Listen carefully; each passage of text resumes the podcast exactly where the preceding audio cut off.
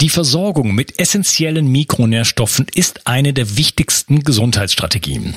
Du brauchst sie für den Energiestoffwechsel in den Mitochondrien, für deine Entgiftung und normalen Stoffwechselfunktionen. Dabei ist es heutzutage schwieriger denn je, diese Mikronährstoffe über die Nahrung aufzunehmen. Dazu kommt noch, dass wir heutzutage durch die vielen Stressfaktoren, denen wir ausgesetzt sind, einen höheren Bedarf haben. Ich habe diesen Bedarf erkannt und war mit den bisherigen Produkten am Markt schlichtweg nicht zufrieden oder einverstanden. Daher habe ich mich aufgemacht und das wahrscheinlich umfangreichste Multinährstoffpräparat am deutschen Markt entwickelt. Das Ergebnis nennt sich 360 Vital. Und dieses Produkt enthält alle wichtigen Vitamine in der richtigen Form und Dosierung, zahlreiche wichtige Mineralstoffe, Pflanzen- und Heilpilzextrakte, Antioxidantien wie zum Beispiel Astaxanthin und Resveratrol, Coenzym Q10, 50 Milliarden darmaktive Bakterien und vieles mehr. Dabei habe ich natürlich auf die höchste Rohstoffqualität geachtet und darum enthält 360 Vital zum Beispiel keinerlei Zusatzstoffe. Das liegt alleine auch schon daran, dass gar nichts mehr in die Kapseln hineingepasst hätte. Mit 360 Vital bekommst du also eine Grundversorgung für deine Mitochondrien und aktivierst deine körpereigenen Entgiftungsfunktionen und deinen Stoffwechsel. Daher ist 360 Vital auch ein Grundelement in meinem Entgiftungsprotokoll richtig entgiften. Mit 360 Vital ersetzt du praktisch alle Nahrungsergänzungsmittel in deinem Schrank und bekommst alles in höchster Qualität und erleichterst damit dein Leben.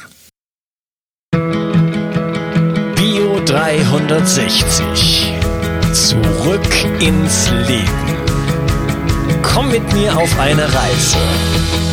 Eine Reise zu mehr Energie und fantastischer Gesundheit. Ich möchte dir das Wissen und den Mut vermitteln, den ich gebraucht hätte, als ich ganz unten war. Dabei will ich dir helfen, wieder richtig in deine Energie zu kommen. Zurück ins Leben. Hallo ihr Lieben, das ist der zweite Teil von meinem Interview mit Sven Böttcher. Hallo Sven. Hallo Onkas.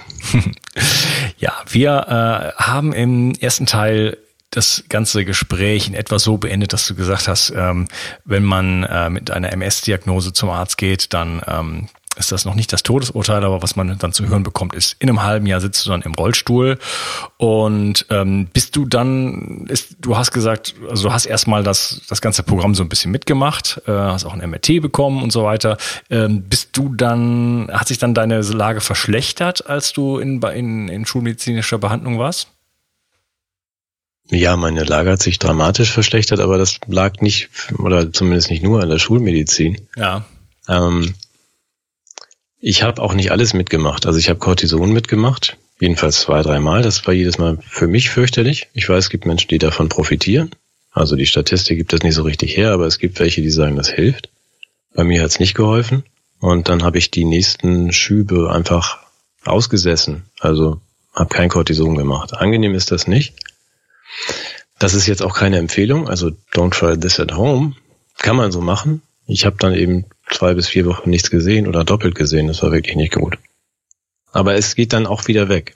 Das ist ja das Phänomen bei, bei MS, zumindest in den ersten Schüben. Okay. Und aber man muss dazu, wir wollen das jetzt bitte nicht, weil ich, ja, wir können auch eine MS-Sendung draus machen, aber MS ist so eine Nischenkrankheit, die hat ja keiner. Deswegen sollte man das vielleicht wirklich kurz machen. Es ist, ähm, die, die Nerven verabschieden sich ja bei MS.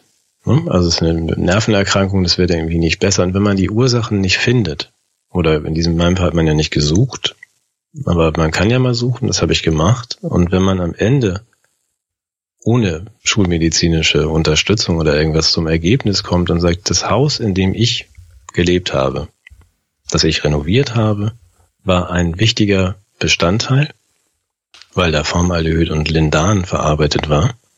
Und man muss dann auch den Humangenetiker vielleicht fragen, wie sieht's denn so aus? Ist das Zeug auch in meinem Blut? Ja, ist es, weil da fehlt dann Gen irgendwas. CRB14a, das zu, für die Entgiftung von sowas erforderlich ist. Das heißt, ich war unter permanentem Beschuss und ähm, habe das erst besser hinbekommen. Ich bin ja nicht geheilt oder sowas, aber besser hinbekommen, als ich dieses Haus verlassen habe. Mhm. Und auf dem Weg hört man dann erst, dass das in den 70ern, als diese Buden gebaut wurden, dass es da irgendwie interessante Prozesse gab, alle abgelehnt worden, vor, vor Gericht, höchstinstanzlich, weil da viele Leute nervenkrank geworden sind. Mhm. Komisch. Ja, das ist, ähm, hm. Ja, es ist ein, ein, ein, interessantes Thema. In den USA ist der Schimmel, weil die alle irgendwie diese, diese Plastik, äh, Fermentationsboden haben. Ja, so, sozusagen. Äh, bei dir ist jetzt halt aus den 70er noch das Formaldehyd und Lindam. Es ist so, das, dann bist du noch ein schlechter Entgifter dazu. Also ja. du hast einen Polymorphismus, der dazu dafür sorgt, dass du bestimmte Gifte erstmal nicht so gut äh, loswerden kannst wie andere Leute. Und das äh, jetzt, um das mal auf so eine Ebene zu bringen, dass das bei dir prägt sich das als MS aus. Da lösen sich dann die Myelinscheiden und so weiter auf von den Nerven, von den Nervenbahnen. Mhm. Ähm, was da letztendlich bei rauskommt, ist dadurch, dass Gifte generell mal gesprochen und insbesondere auch ähm, toxische Metalle sehr unspezifisch sind. Also die lagern sich irgendwo ab. Äh, der Körper versucht es natürlich so gut wie möglich zu verteilen, aber da, wo sie dann landen, richten sie Schaden an. Und das war bei dir halt dort und das ist bei jemand anderem woanders. Ja, aber ähm, das zum Beispiel jetzt bei dir war es eine, als Hintergrund mitunter eine Toxizität plus äh, andere Sachen, die du schon angesprochen hast, natürlich dein Lebenswandel und so weiter und Stress und Kummer und Salmonellen und Alkohol. Ne, das, das, es kommt ja immer sowas als, als ganzes Paket zusammen. Hat dann letztens dafür geführt, dass sich bei dir eine Symptomatik sozusagen ausgebreitet hat. Die kann aber auch Krebs heißen, die kann äh, CFS heißen, Burnout, äh, Fibromyalgie oder sonst irgendwas. Genau. Und das, aber das meine ich mit Anamnese, da fehlt ja ganz entscheidend was. Also nicht nur bei mir in dem Fall, es guckt keiner, es ist beim Krebs so und ich glaube, es ist bei allen Krankheiten so. Ich habe noch keinen Schulmediziner getroffen, der diese Arbeit macht. Ja, ja, das, das ändert sich ja zum Glück. Also wir haben ja eine Handvoll guter okay. Umweltmediziner Dr. in Einhorn und seine Brüder. Bitte? Dr. Einhorn und seine Brüder, ja. Ich schreibe ja auch von denen, ich weiß. Es gibt so ein paar. Aber erzähl mal, ja. Ja, ich habe die ja hier alle in meiner Show. Ja. Äh, und habe also wirklich ja auch den, den Luxus, die teilweise besuchen zu dürfen, ähm, Behandlung bei denen zu gehen ähm, und die überhaupt ausquetschen zu können. und deswegen kenne ich halt jetzt schon relativ viele und irgendwann kenne ich halt noch mal so ungefähr alle wahrscheinlich. Mhm. Ähm, und es, also glücklicherweise gibt es schon welche, aber es ist halt wirklich auch jetzt gerade zum Beispiel ganzheitliche Zahnmediziner, die halt wirklich richtig gut arbeiten. Das ist dann irgendwie eine Handvoll oder zwei ne, in ganz Deutschland. Ne? Mehr ist es nicht. Ja, ja. Und darauf kann man natürlich nicht die ganze Bevölkerung verteilen. Plus, man muss sich das leisten können, denn äh, das, da kommen wir jetzt ja vielleicht nochmal auf die politische Ebene sprechen. Das sind natürlich irgendwie wieder keine Kassenleistungen oder irgendwie sowas. Ja? In Deutschland mhm. zahlen wir ja, äh, also ich nicht, aber andere Leute in die Kasse ein sozusagen und äh, dann kriegt man irgendwas zurück dafür. Ne? Was kriegt man da zurück? Vielleicht willst du mal auf dieses ganze, sagen wir mal, darauf, hast du Lust darauf einzugehen, so ein bisschen Krankenkasse? Was, was hältst du davon? auf die Kranken Krankenkassen, also 150 sind das glaube ich noch, ne? Also es gab 1000 und jetzt sind es nur noch 150. Ähm, worauf sollte ich da eingehen? Also ich habe das zweifelhafte Vergnügen, meine private nicht bezahlen zu können und sowieso alles selbst bezahlen zu müssen, weil ich sonst, ne, also diese Beiträge nicht zahlen kann. Ähm, finde das aber eigentlich ganz angenehm. Also ich habe, ich sehe ja die Rechnung und kann mich dann auch notfalls mit dem Arzt streiten, ob das nicht zu teuer ist. Äh, darf ich noch kurz einhaken? Äh, ja. da, da, willst du sagen, du hast nicht genug Geld, um die private Krankenkasse zu bezahlen, nachdem du 30 Bücher geschrieben hast oder 60 oder wie viel das waren? Ja, nee, 30. Aber 30. mit Büchern verdient man sowieso kein Geld. Außerdem ähm, habe ich ich habe drei Kinder von drei Frauen. Ähm, das ist ja auch in nicht Deutschland, ohne. ja. Ja, alle in Deutschland. Und ähm, äh, außerdem habe ich, wie gesagt, ich habe drei Jahre verloren durch diese diese MS. Also die diese drei Jahre nach der Diagnose konnte ich genau wie du. Also ich war immer nur müde und am Ende natürlich auch komplett, wirklich komplett gelähmt. Hm. Äh, konnte nichts mehr machen. Und über drei Jahre schafft man es auch, seinen, seinen Rest irgendwie, seine Restersparnis auf den Kopf zu hauen. Also da keine Sorge. Mm, ja, das habe ich auch geschafft. Ja. Ja, siehst du. Also da muss man sich dann, Ich habe nur eine, ein, eine, ein Kind von einer Frau. Ja, äh, guck, jetzt sind es mal drei und dann weißt du das. Ja, ja, ich, ich also ehrlich gesagt, sehr aus dem Nähkästchen geplaudert, aber ich habe da sozusagen da äh, den Schlussstrich gezogen dann danach, damit mir das quasi auch gar nicht mehr passieren konnte. ah, okay. Gut, lass uns eine neue Sendung dazu machen. Das war ich auch ja, genau. Die mhm. Fabrik ist geschlossen. Ja, nee, aber also wir reden über die Kasse. Also die Kasse ist teuer. Wenn man MS hat, eine chronische Krankheit, wird die auch immer teurer. So, also ich bin ja schon bei der höchsten Selbstbeteiligung und ähm, aber nochmal, mich stört das, mich stört das nicht. Du wolltest ja über die anderen Kassen reden, also mhm. die, die alle Leistungen dann immer bringen. Die Leute sehen nie eine Rechnung. Hier genau, man, genau, glaub, man geht ja so nach. In Frankreich ist es anders, glaube ich. Ja, also ich weiß ich gar nicht. Ich bin ehrlich gesagt, jetzt darf ich sagen, ich habe mich aus Deutschland abgemeldet. Ich hab, bin schon seit Ewigkeiten nicht mehr versichert. Vielleicht Gut, aber wenn du mal zum Arzt gehst, dann bezahlst du deine Rechnung im Zweifel selbst, oder? Genau. Ja, das ist ja auch der natürliche Weg. Genau, das heißt, ich versuche natürlich, das sowas zu vermeiden. Der Arzt ist sowieso jemand, der mir selten helfen kann. Wenn, dann würde ich sowieso zu jemandem gehen, der, den ich sowieso bezahlen müsste. Ne? Mhm, genau. Also ich habe Genau, ich habe auch letztes Jahr war ich auch mal beim Arzt und zwar habe ich einen Hund gebissen hat. Das war, glaube ich, da wollte ich mal noch mal fragen wegen. Kannst du jetzt mir sagen, hättest du auch nicht hingehen müssen, ist nicht schlimm. Ähm, war auch mein Eindruck, aber es gab Menschen, die sagen, das sollte man einmal ausspülen lassen. so eine Bisswunde. Mhm, ja. So, ansonsten gehe ich nicht zu Ärzten. Aber also meine Landsleute gehen im Schnitt 18 Mal im Jahr zum Arzt. 18 Mal. Okay. 18 Mal. Und das heißt, da, also ich und zwei Nachbarn von mir überhaupt nicht zum Arzt gehen, gibt es ja Leute, die sitzen jede Woche in der Arztpraxis. Mhm. Und sie sehen nie eine Rechnung. Gibt auch schöne Magazine da, also gibt es ja gibt's auch viele Gründe, dahin zu gehen. Kleiner Scherz. Ja, man, genau, man verbringt viel Zeit mit Gleichgesinnten. Ich habe keine Ahnung. Also es ist jedenfalls, mir fehlt auch da, ich glaube in Frank äh, Frankreich, selbst wenn du nicht zum Arzt gehst, ist es auch so, man geht erstmal in Vorleistung. Und wenn man eine Versicherung hat, dann kann man sich das zum Teil oder ganz wiederholen. Hm. Das ist in Deutschland alles aufgehoben. Das wird alles erledigt von den 150 Kassen und dann gibt es noch die Kassenärztliche Vereinigung, die Gerd Reuter als parastaatliche Vereinigung bezeichnet hat, also die, die dann auch wieder noch irgendwie dazwischen sitzen, zwischen den Kassen und den Patienten und festlegen, welche Leistung vom Arzt jetzt wie vergütet wird. Dabei kommt dann raus, dass ein, ein niedergelassener Arzt pro Quartal für Gespräche mit Patienten 29 Euro bekommt. Ich finde die Pause gut, die sollte man stehen lassen. Ja. Egal wie oft der Patient die kommt. Die schneide ich auch nicht raus. Äh, das ist, nee, äh, ja, das ist egal wie oft der Patient kommt. Also da sagt mir dann auch eine Ärztin oder einige Ärzte, wie soll ich das machen? Wie soll ich so arbeiten? Ich muss doch mit den Menschen eigentlich reden. Wenn ich den jetzt schon ganz lange kenne, muss ich vielleicht nur ein paar Mal reden, warum er jetzt irgendwie kalte Füße hat. Aber wenn ich den gar nicht kenne, muss ich auch erstmal hören, wer ist das überhaupt? Wie kommt das jetzt dazu? Das kann der nicht. Nee, überhaupt nicht. Er müsste sich ja eigentlich also jetzt mal ein, zwei Stunden mit dem unterhalten, Anamnese machen, äh, wie sieht's bei dir zu Hause aus, bist du glücklich und so weiter. Ja, ja äh, genau. Und isst du Kugelfische morgens oder ein Müsli oder was ist denn so auf deinem Speiseplan? Ja. ja, und was verträgst du vielleicht nicht so gut? Das kann man nicht machen. Die Ärzte können im Grunde nicht mit denen reden. Die müssen dem jetzt Weil, irgendwas andrehen, oder? Ja, die müssen irgendwas machen. Also sie müssen was andrehen oder sie müssen eine Maschine anwerfen. Ja, genau. Das Gerät mit dem so, Ping. Ja Kennst du Monty gebütet. Python äh, Sinn des Lebens? Ja. Dann gibt's die, das, das, die Maschine mit dem Ping sozusagen auf Deutsch. ja, die muss unbedingt angeschaltet schaltet werden, weil irgendwie der Chef vom, vom Krankenhaus oder so kommt, ne? Bei der mhm. Geburt, äh, um Eindruck zu schinden sozusagen, brauchen wir die nicht.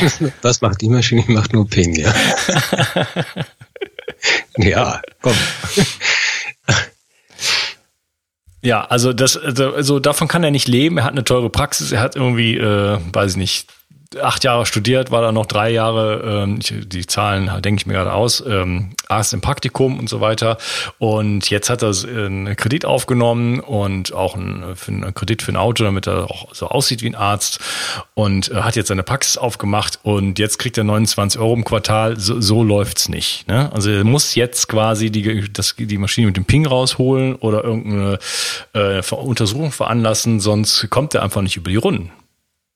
Ja, aber damit wir uns da auch und, und alle, die uns zuhören, uns nicht missverstehen, ich, ich habe auch in dem Buch jetzt, ich kritisiere Ärzte nicht. Also äh, gar nicht, weil die guten Ärzte, und ich glaube, es gibt viele gute Menschen und davon sind einige auch Ärzte, die können nicht helfen.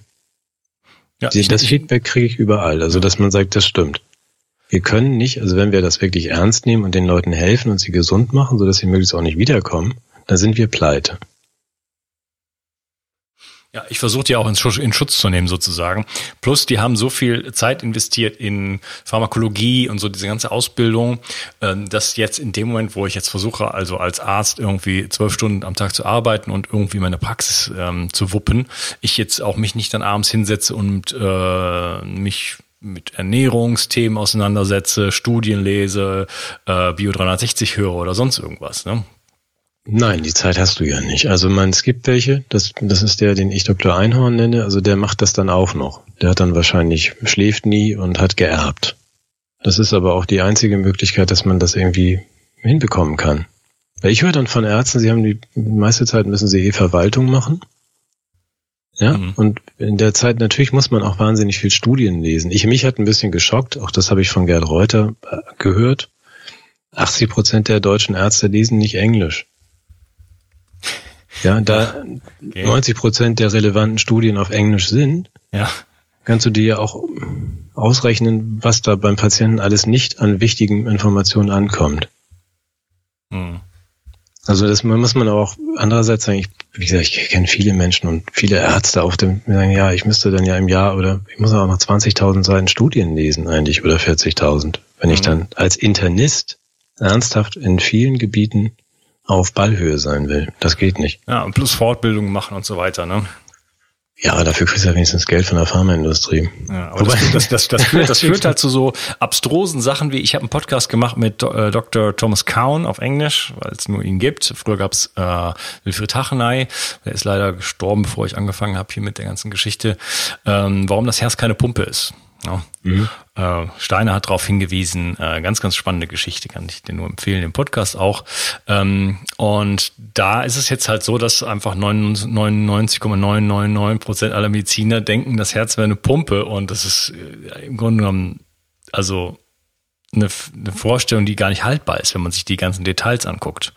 Mhm. Ja, das ist nur ein Beispiel, wie ähm, man aus diesem System kommt. Und das ist ein System, was geprägt ist auch äh, von der Hochschule her. Das heißt, äh, da die, die ganzen Professoren und so weiter, das hinkt ja alles 20, 30 Jahre dem aktuellen Stand hinterher. Ja, bis das dann mal ankommt, ne, dann ist halt, äh, reden wir von der nächsten oder übernächsten Generation von Medizinern, die überhaupt dann schon mal wieder auf einem anderen Stand wären und so. Das heißt, das ganze System ist sehr, sehr träge, äh, plus halt so ökonomisch so aufgestellt und so überhaupt so strukturiert, systematisch so strukturiert, dass einfach der aktuelle Schulmediziner oder was auch immer Facharzt eigentlich kaum in der Lage ist, aus eigenen Kräften, wenn er jetzt nicht wirklich Dr. Einhorn ist, äh, da auf dem Stand der Dinge zu sein.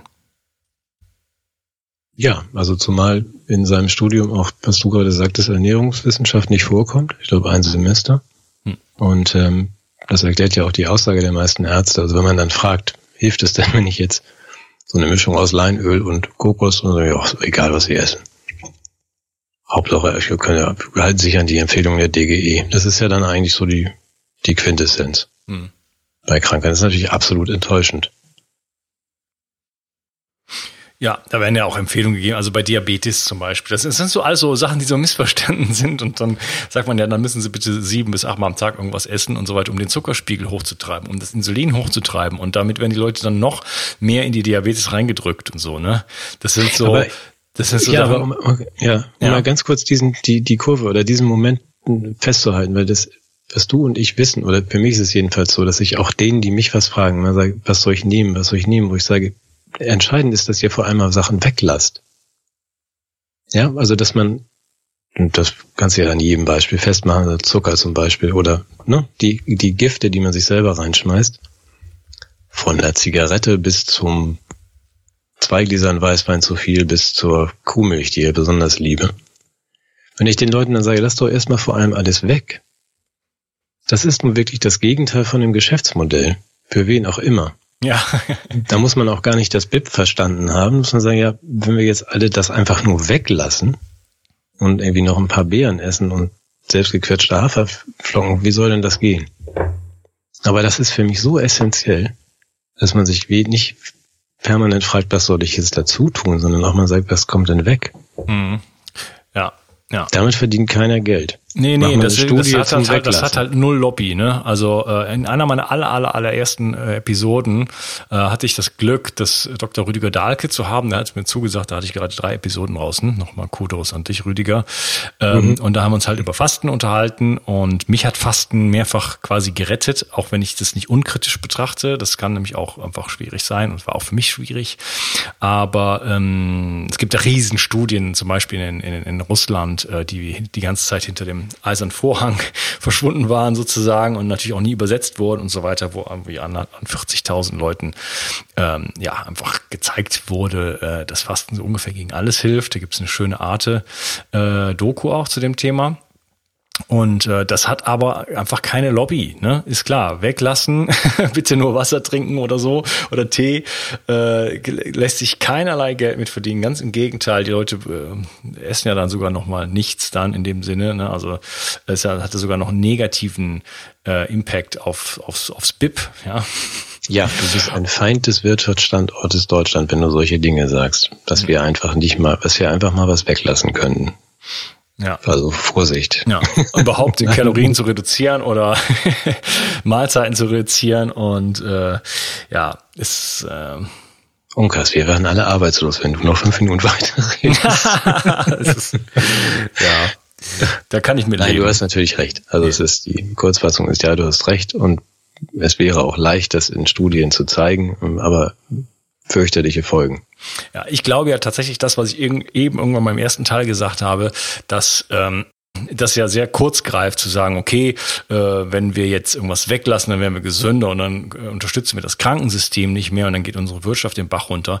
Ich glaube durchaus, dass äh, wenn wir alle gesünder würden, ja, wenn wir unser Potenzial lebten, äh, wenn wir glücklicher wären und so weiter, äh, dass es uns einfach besser gehen könnte. Und dann kann man äh, vielleicht auch aus dieser Position ähm, hat man die Möglichkeit überhaupt sich mal über BIP und Zinseszins und was was ich überhaupt Gedanken zu machen und einfach mal ein paar Dinge in Frage zu stellen und sich dann auch mal zu fragen, okay, möchte ich wirklich äh, ähm, bestimmte Dinge unterstützen, wie zum Beispiel ähm, Monsanto oder Bayer? Also möchte ich, dass die Welt vergiftet wird mit mit Glyphosat und anderen ähm, Pestiziden? Möchte ich, dass irgendwelche irgendwelche Substanzen in meiner Nahrung sind, möchte ich, dass Nahrungsmittel äh, über den ganzen Globus transportiert werden, dass äh, das Ding in Plastik verpackt werden und so weiter. Möchte ich diese ganze Industrie eigentlich supporten oder gibt es da nicht Alternativen? Gibt es nicht äh, Möglichkeiten für mich, da irgendwie was, äh, was, was äh, in, in eine positive Richtung in der Welt zu bewegen? Ne? Und dafür brauche ich halt auch überhaupt erstmal Gesundheit, denn sonst komme ich in diese Situation nicht. Denn je schwächer und äh, je schwächer ich bin, je kränker ich bin, desto mehr bin ich mit mir selber beschäftigt und meine Energien sind komplett gebunden darin, irgendwo an meinem, an, mein, mein, an meinem Überleben sozusagen zu arbeiten und kann mich so gerade eben vielleicht noch so ein bisschen um mein Umfeld kümmern. Ne? Und wenn überhaupt, das war mir nämlich kaum noch möglich. Mhm. Ja, das war jetzt ja trotzdem idealistisch und hoffnungsvoll, was du da sagst. Also, ja.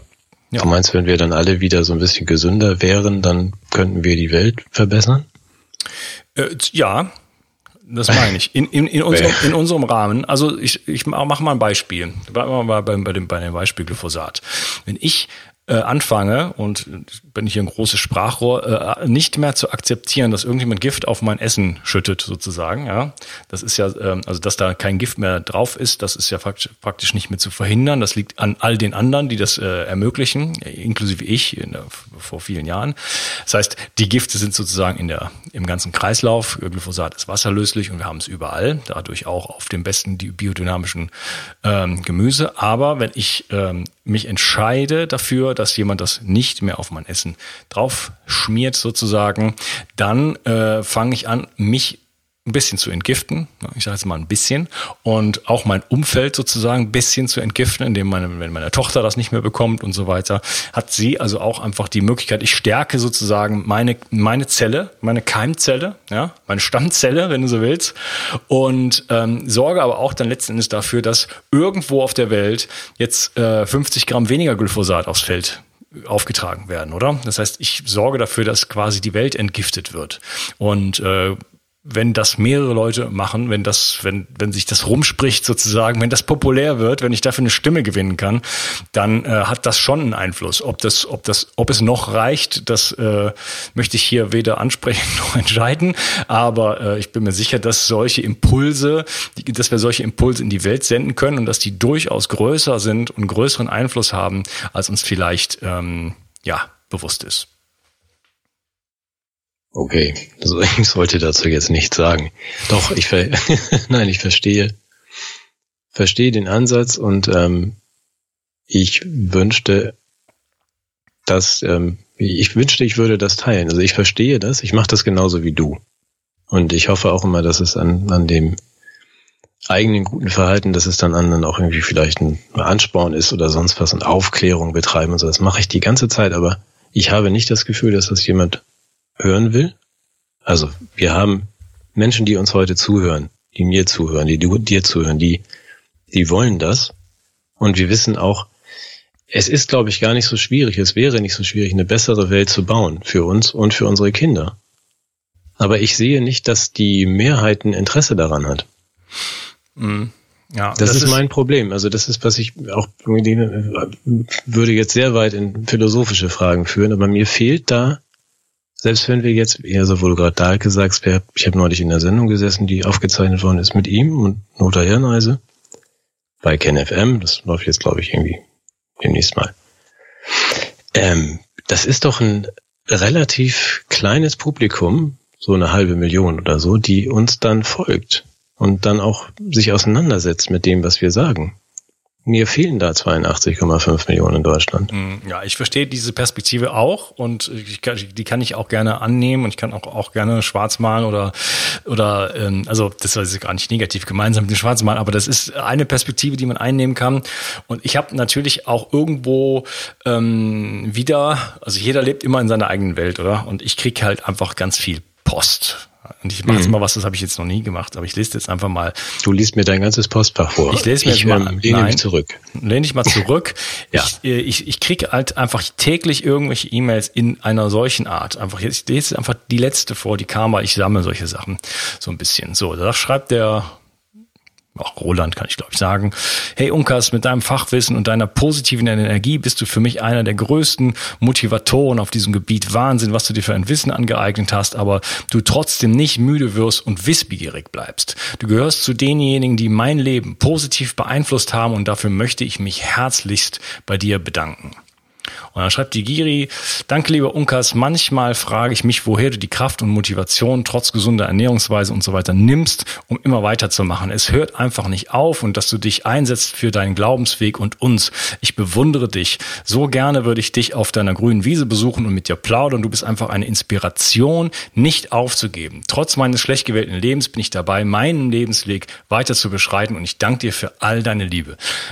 da kriege ich Pippi in den Augen und sowas kriege ich ständig. Das heißt, heißt, ich weiß, dass, ähm, dass ich, dass ich äh, Menschen erreiche, und die für sich Sachen umsetzen, das schreiben sie mir ja auch, jetzt mache ich das, jetzt mache ich dann ein Entgiftungsprotokoll, mir geht's jetzt besser und so weiter. Und dass das natürlich letzten Endes ähm, Einfluss hat auf deren Familie, auf deren Kinder, äh, sogar epi epigenetische äh, Schalter sozusagen auslöst, dass ich, dass das in generationsübergreifend noch irgendwo einen Impact hat, oder? Und das, das berührt mich. Und da sehe ich schon, dass, dass ich jetzt hier als Typ, der jetzt hier im Wohnzimmer von meiner Mutter steht und sich mit dir, äh, Sven, unterhält, dass das ähm, in die Welt hinaus schallt und einfach etwas verändert. Und das, das macht mich unheimlich glücklich. Ja, das äh, verstehe ich und du hast einen Grund, glücklich zu sein. Ähm, ich könnte dir aber, ich will jetzt aber nicht in der Schwarzmaler-Ecke stehen, weil die Mails, die du da vorgelesen hast, die kriege ich auch, ja. und zwar auch gern. Und ich wollte jetzt auch nicht sagen, es ist Hopfen und Malz verloren, wir können aufhören, wir zwei. Das können und wollen wir ja sowieso nicht. Also, um dem, mal die Klammer mitzusprechen, ich habe nach meiner, nachdem ich mich dann mit MS beschäftigen musste, das weißt du, glaube ich, auch, ein MS für Anfänger geschrieben und gratis verteilt. Ich habe dann eine, eine Seite gemacht, eine Infoseite mit allen Studien, Auswerten und so weiter.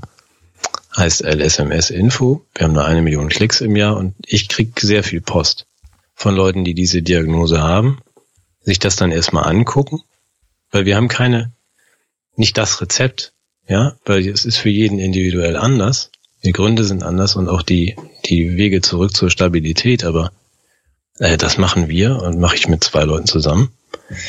Mit äh, den wirst du kennen, Jörg Spitz, Professor Spitz und Arno Jordan auch betroffen. Und also da sind wir uns, glaube ich, sehr ähnlich, du und ich, mhm. dass wir das, das mögen. Ich mag das, wenn das, wenn ich irgendwie mich nützlich machen kann.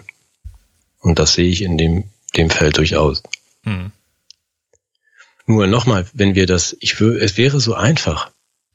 Du und ich wissen, dass die Welt ist doch gar nicht so, man kann sich die Welt doch mal vorstellen, wie sie sein sollte, vom Schulsystem bis zum Gesundheitssystem. Und das ist doch gar nicht so kompliziert. Wir kommen nur da nicht hin. Mhm. Ja, ja. Warum haben wir 80 Prozent Marketingleute in der Pharmaindustrie? Warum haben wir überhaupt eine Pharmaindustrie? Warum haben wir überhaupt Marketing? ja, na, warum haben wir, da sage ich mit Leuten immer, oh Mensch, dann sind die Arbeitsplätze weg und dann haben wir keine guten Medikamente mehr. Das heißt doch, die, die unterstellen jemandem, der für die Pharmaindustrie arbeitet, dass er das nur wegen des Geldes macht und vor allem die unterstellen Forschern, dass die nur wegen Geld forschen. Das ist doch totaler Quatsch. Also als Zeig diesen, diese, diesen Polio-Impfstoff erfunden hat, hat er den der Allgemeinheit zur Verfügung gestellt, weil er Forscher war. Legendäre Geschichte, ja. Der Wirkstoff gehört den Menschen. Und das, das, solche Forscher gibt es doch. Kann mir doch keiner erzählen, dass man nur in die Forschung geht, um sich einen Porsche zu kaufen. Mhm. Also es ist nicht, es, ne, es liegt nicht so weit weg. Man könnte eigentlich sagen, wir, wir leben im Paradies und wir könnten es auch haben, aber wir finden finde den Weg dahin irgendwie nicht. Hm, ja, ja, es ist ja also mit den Studien und so, das ist ja immer klar, dass die die Gelder dafür nicht da sind, äh, wo kein Geld, also wo man nichts mit verdienen kann und so. Ne, wen, es, es könnten so viele andere Dinge noch erforscht werden, aber ähm, ich finde, das ist das wird auch in Zukunft erstmal nicht passieren, dass äh, was ich Billionen und Aberbillionen in irgendwelche Forschungsprojekte jetzt fließen, die uns jetzt vielleicht wirklich weiterbringen könnten. Es ist aber schon, äh, man muss das auch gar nicht immer unbedingt haben. Ich muss nicht das absolute Detailwissen haben zu jedem ähm, metabolischen äh, Ablauf, der irgendwo stattfinden kann unter diesen Bedingungen. Und tausend Probanden haben gezeigt, dass wenn sie XY weniger oder mehr, dass dann äh, sich ein 20-prozentiger positiver Effekt auf XY, weißt du, das ist nicht nötig unbedingt, wenn ich so ein bisschen die Basics verstanden habe, oder? Die Basics des Menschseins. bin ich absolut bei dir und ich bin jetzt gerade im Gespräch mit, ähm, das wird dir mehr sagen als mir Halbleien, also mit, ähm, die Biomedizin ist ja ein bisschen anders organisiert als die Schulmedizin. Und was du gerade sagst, ist ja mein Reden, seit ich die Lehrbücher kenne, weiß ich auch, Gott sei Dank gibt's das schon länger. Man sagt, das ist doch ähm, eine Evidenzbasis ja schön, also wirkt bei allen gleich, aber man muss doch auf den einzelnen Menschen gucken. Wir sind doch jeder irgendwie so Universen. Du bist ein Universum und ich auch. Und natürlich sind wir uns in vielen Dingen gleich, du und ich. Wir haben nicht nur die gleichen Wünsche, sondern auch so groben und ganzen irgendwie so ähnliche körperliche Abläufe. Aber wenn das System gestört ist, dann sind wir doch sehr individuell gefragt. Hm. Da, da brauche ich keine Studie über 40.000 Fälle mit irgendeinem P-Wert sowieso. Ja, da muss ich den Menschen angucken und sagen, okay, was ist jetzt dein Problem? Also wie hängen die Dinge zusammen? Warum reagiert dein Körper so, wie er reagiert? Ja. Mit einer Störung. Ja, und vieles ist offensichtlich, wenn man sich einfach so ein bisschen orientiert an, was, was heißt es, artgerecht zu leben, was war Menschsein über Millionen von Jahren und was hat sich entwickelt in den letzten 100 bis 10.000 Jahren und so weiter. Und da brauche ich keine Doppelblindstudien, die mir irgendwas zeigen, was ich sowieso schon weiß. Ja. Wir haben es einfach. Willst du damit sagen, ich soll mein Smartphone nicht so oft anmachen? Zum Beispiel. Auch dafür brauche ich keine Doppelbindenstudie mehr. Braucht auch keiner äh, zu kommen mit 5G in dem Sinne. Äh, ist das jetzt wirklich, äh, ähm, keine Ahnung, gibt es jetzt da Studien für uns oder, oder nicht? Äh, A, gibt es die? Äh, natürlich, ne, also gibt es ja sogar Studien von der Mobilfunkindustrie, die dann auch nicht richtig veröffentlicht werden und solche Geschichten. Aber ähm, brauche ich nicht, kann ich mit der Intuition entscheiden. Dann weiß ich. Also steck mal irgendwie deine Hand in die Mikrowelle äh, für fünf Minuten, dann weißt du Bescheid. Das ist nicht gut. Und wenn ich das äh, äh, dann ausdehne auf ähm, auf den ganzen Tag oder auf eine Woche, dann dann ist das nicht unbedingt besser. Ne? Das ist so ungefähr. nee, ja, das, okay, das, das, das sind, bitte. Bin ich bei dir? Bin ja, ich bei dir? Ja, das ist so wie, ähm, guck mal, die Leute sagen ja, ja, hier Glyphosat, alles nicht so schlimm und ein bisschen Quecksilber und so weiter. Ich wette, wenn ich jemand vor jemand sitze in der Bar und hat ein, sich ein Glas Wasser und dann tropfe ich dem irgendwas rein, sagt er, was, was machst du da? Ich, so, ich habe Zyankali. Wie Zyankali? Ja, ein Tropfen macht nichts. Ja, das ist mhm. erst ab drei Tropfen tödlich. Ja, da wird er mir das Ding doch irgendwie ins, ins Gesicht hauen, oder? Also ich meine, es kommt doch überhaupt gar nicht in die Tüte. Aber tatsächlich äh, lassen wir das jeden Tag auf unserem Teller, in unseren Getränken, aus dem Wasserhahn und so weiter, äh, selbst an der Tankstelle und überall lassen wir das zu, dass wir solchen ähm, Giften zum Beispiel ausgesetzt sind. Ja, mhm. die wir dann einfach irgendwie wegdenken, also einfach nicht beachten. Ja? Wo wir sagen, das, naja, das, das läuft schon, ne? So. Und würden wir aber bewusst, wenn es uns richtig, wirklich bewusst wäre, würden wir das ja niemals akzeptieren. Ne? Und da, äh, ja, ist so ein bisschen hier auch Teilmission des Podcasts, einfach dieses, dieses Bewusstsein durch Wissensvermittlung so ein bisschen äh, anzuregen. Mein lieber Sven, ja. ich würde sagen, ja. äh, wir schaffen bestimmt noch einen dritten Teil. Auch da weiß ich wieder nicht, in welche Richtung es geht. Das ist ja das Schöne im Leben, das weiß man ja nie.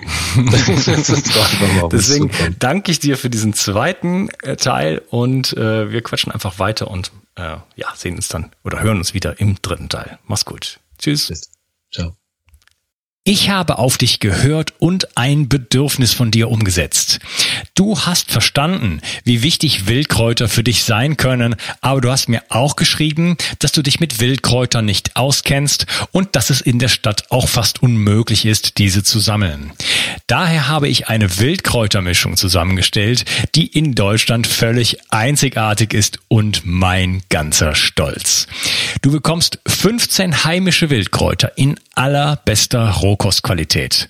Darunter Beifuß, Wegwarte, Gundermann, Bärlauch, Klassiker wie Löwenzahn, Brennnessel, Mariendistel und viele mehr. Mit dieser Mischung unterstützt du deine Gesundheit mit einer Vielzahl an sekundären Pflanzenstoffen und Bitterstoffen. Leider darf ich dir nicht verraten, wobei dir diese tolle Mischung helfen kann. Das darf in Deutschland nur die Pharmaindustrie. Außerdem habe ich darauf geachtet, dass das Ganze auch noch richtig gut schmeckt. Du kannst damit zum Beispiel deinen Smoothie veredeln oder einen Teelöffel davon in dein Gemüse rühren. Auch für einen grünen Saft, wie ich ihn in meinem Buch Richtig Entgiften 2.0 beschreibe, ist er ideal. Die Mischung heißt Wildkräuter pur und du bekommst mit dem Gutscheincode BIO360 einen Rabatt auf deine erste Bestellung. Decke dich also am besten gleich mit einem guten Vorrat ein. Du wirst es nicht bereuen. Den Link findest du gleich unten in der Beschreibung. Bio 360. Zurück ins Leben. Komm mit mir auf eine Reise. Eine Reise zu mehr Energie und fantastischer Gesundheit. Ich möchte dir das Wissen und den Mut vermitteln, den ich gebraucht hätte, als ich ganz unten war. Dabei will ich dir helfen, wieder richtig in deine Energie zu kommen. Zurück ins Leben.